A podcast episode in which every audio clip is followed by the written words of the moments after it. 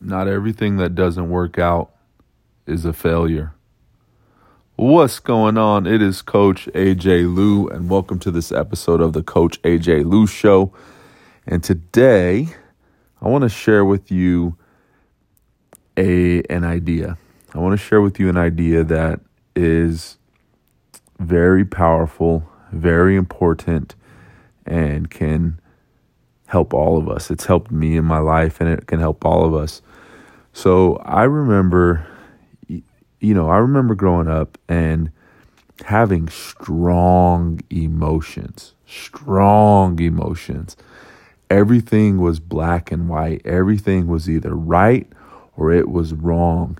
And I had so much emotion towards everything, right? And I remember watching um, watching a movie called Boyz n the Hood and in that movie, the the uh, father of the main character used to say, "the a black man has no place in a white man's army," and I took that to heart. And I grew up saying, "I will never join the military because a black man got no place in the white man's army." Right? That was a, a from a movie. That was a philosophy that stuck in my head until I was, you know, a teenager. Um, but there are so many instances of this. I remember I had a family member who had done something and I didn't agree with it. And so I went from, you know, loving this family member to hatred, right? Like extreme polarity of strong adolescent emotions. And I kind of took that same philosophy into everything in life. So everything was black and white, everything was right or wrong. And um, I had this coach one time who said, you know, the first time you ever quit something, it's the hardest thing you'll ever do. It'll be the hardest thing you ever do. And each time that you quit after that, it gets a little easier and a little easier and a little easier until quitting just becomes a habit. And that was something that on top of this extreme emotion, I had this philosophy sitting on top of it that, you know, if you're, once you become a quitter, you're a quitter, and that's just what it is. And so you have this combination of uh, this this cocktail, if you will, right? This little cocktail of beliefs and emotions that mix together and can create some challenges, can create some pain, and you know, it's it's it's really really interesting that as you kind of look at life and you look at all of the twists and turns and the things that happen. Um, I remember when I was at Southern Utah University playing football, our coaches had gotten fired. I had just gotten hernia surgery, and I came back from um, I came back from Christmas break. I wasn't supposed to work out for like six weeks, but we had a new coach and I wanted to impress the new coach. So the first day we go into the uh, little uh, conference room area. The coach t- introduces himself to us all. And then he says, All right, you guys get up. We're jogging over to the weight room. So he has all of us, the whole entire team, jog over to the weight room. And the first thing he does is put us through this grueling workout. Now, I wasn't supposed to be working out because I just had hernia surgery, but I'm just this, you know, 19 year old kid, uh, you know, ego driven. And I did the workout, and it was a it was a grueling, brutal workout. I did it. I wasn't supposed to be working out, but it was what it was. Um, a couple days later, I went introduced myself to the new coach. He looked me in my eyes and he said, "You don't care about this team." And I said, What do you mean, coach? I said, I busted my ass all summer, worked out. I started nine games last year. What do you mean I don't care about the team? He said, If you cared about the team, you'd be 50 pounds heavier than you are right now. And I said, Okay. I said, Well, I want to, I want to play D line. At the time, I was playing offensive line. I wanted to switch over to defensive line because I felt like that's where my skill set and my body type served me more. And specifically, at a defensive end he looked me back in my eyes and he said, Yeah, I like my DNs to be taller than you, about six five or six six. You're too short to play DN for me, but you can play D tackle. And he said, But you got to get up to 280 pounds by the by the end of spring ball. So this was in January, and spring ball was in March, and the end of spring ball was right after spring break, like March, April timeframe. So he was basically giving me three months to put on 50 pounds. And I said, Coach, I don't know how I can do that. And he said, Well, when I was at BYU, I had to put on 40 pounds in an off season, and I did whatever it took. I ate ice cream, I ate, uh, you know, three burgers. I did whatever it took to put on that weight. And so, if you're dedicated to this team, you'll do that. And so, I started to work towards it. Right, I started to uh, eat an excessive excessive amount of food. Um, you know, obviously was still working out as part of the team, but I was just eating and eating and eating, and I started putting weight back on, and it got to the point where I'd put on probably like 25 pounds in a couple weeks, but it wasn't healthy. It wasn't a healthy way to put on that weight. And one day I was in the weight room squatting and I felt I went down. It was just the warm up set. It was like our second warm up set. I had like 265 pounds on the bar, and I went down for my final rep, and I felt a little in my back. And I stood up, I racked the weight, and I fell backwards. And our weight training coach comes over. He's like, "What's the matter with you?" This coach, Coach Binion, walks over. "What's the matter with you?" I said, "Coach, I felt something pop in my back, and I can't really move." And he has some of the guys help me up and help walk me over to the uh, training facility. I go into the training facility and um, they're telling me, yeah, there's nothing we can really do for you. You just got to go home and rest and, you know, hopefully feel better, uh, you know, in a few days. And so I, um, I went uh, out of the training facility, like limping along and there was this uh, street between the training facility was basically in the backside of our of our stadium. And so i exit there then there's this street and across the street is the parking lot where we all parked our cars. And so i attempt to start crossing the street. It's just a really small street. It's like a single lane each way. Um, but i start walking across the street and as i'm walking my, bo- my back locks up on me and I go from a, a very slow walk to like a crippled walk. And then next thing I know, I'm down on all fours.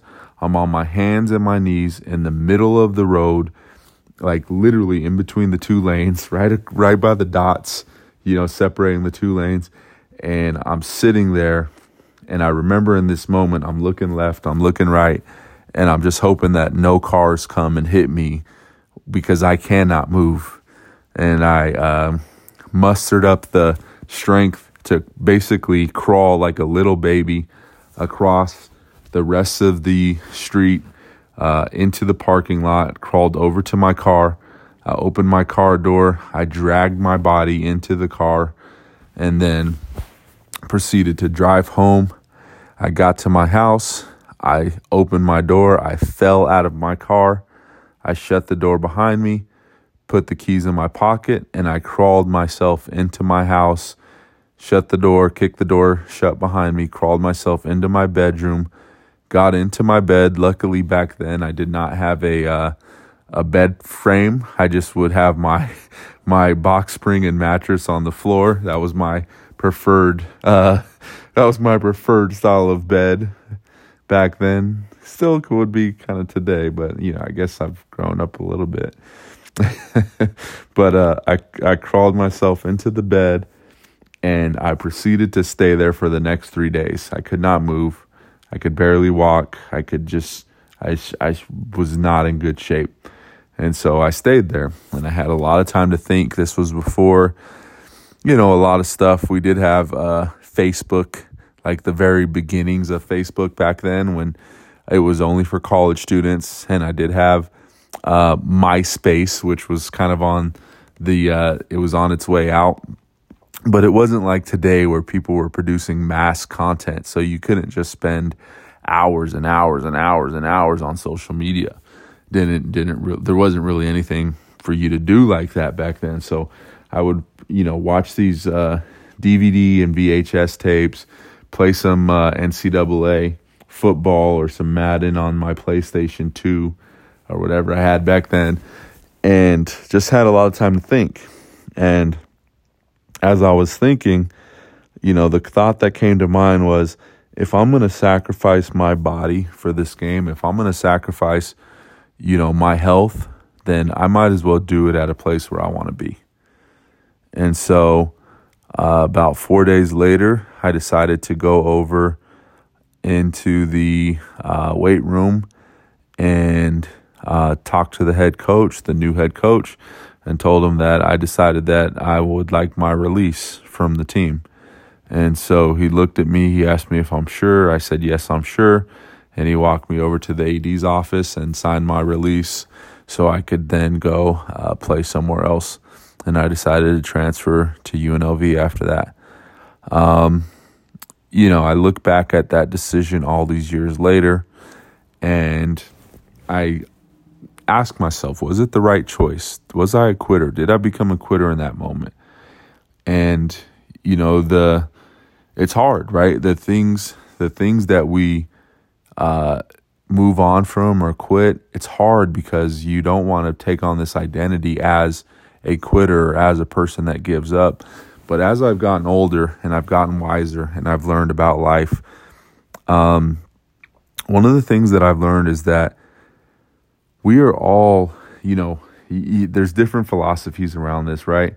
And one of them is we are all growing or we're dying. We're either growing or we're dying. And the goal is to continue to grow until you die. You know what I mean? It's not to spend a lot of time dying. It's just keep growing and growing and growing and growing and growing and growing and grow all the way up to the point until you die.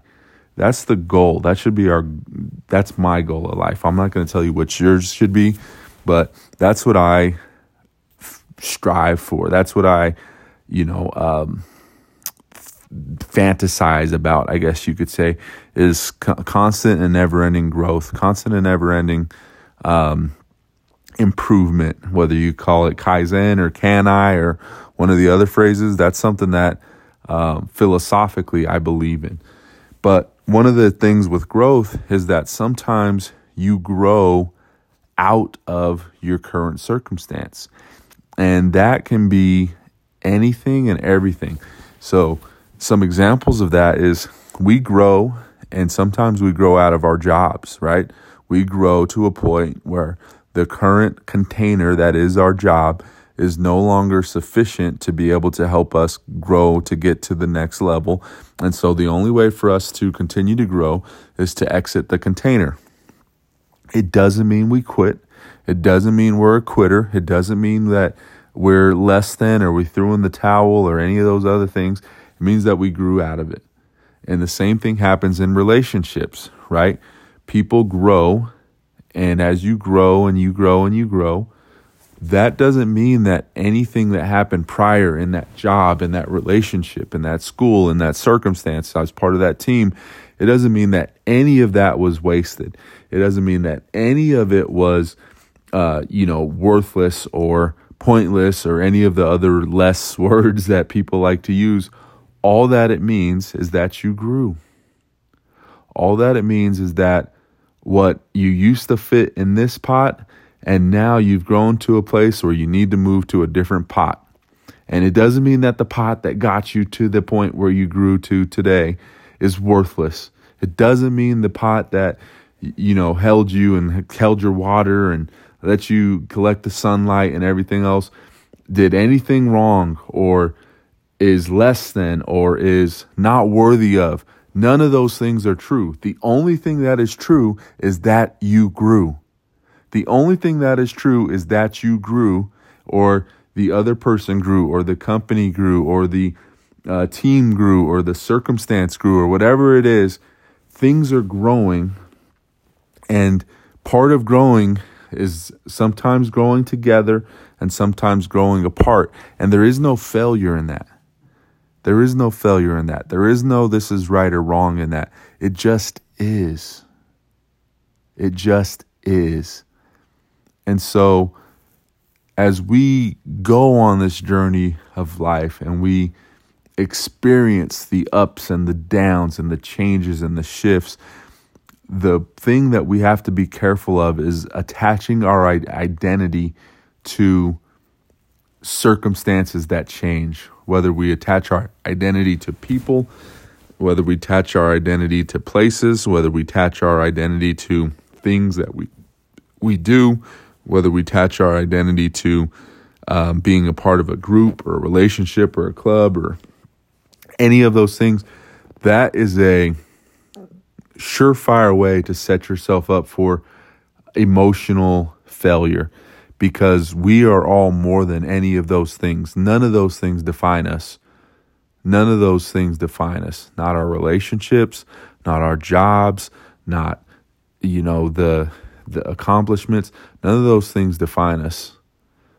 What really defines us is who we are and what we become. And what we become is not like, oh, I became a lawyer or I became a dentist. No, it's what we become in our hearts, our souls, our spirits. It's what we become in our character. It's what we become in terms of our our capacity for growing. That's what life is about.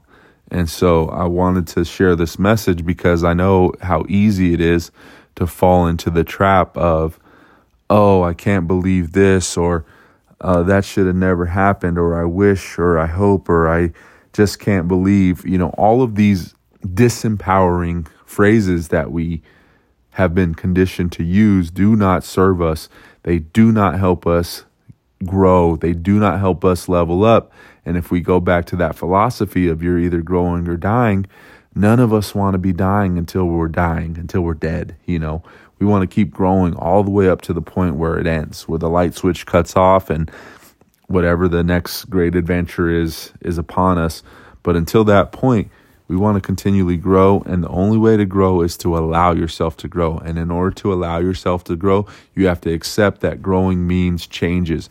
It means changes in relationships, it means changes in jobs, it means changes in locations, it means changes in philosophies, it means changes in belief systems, it means changes in your body, in your mind, in your character, in your habits, in your um, Purpose, it means changes. The only thing that stays the same is no thing. It all changes, it all evolves, and that's life. That's life. And so I share this with you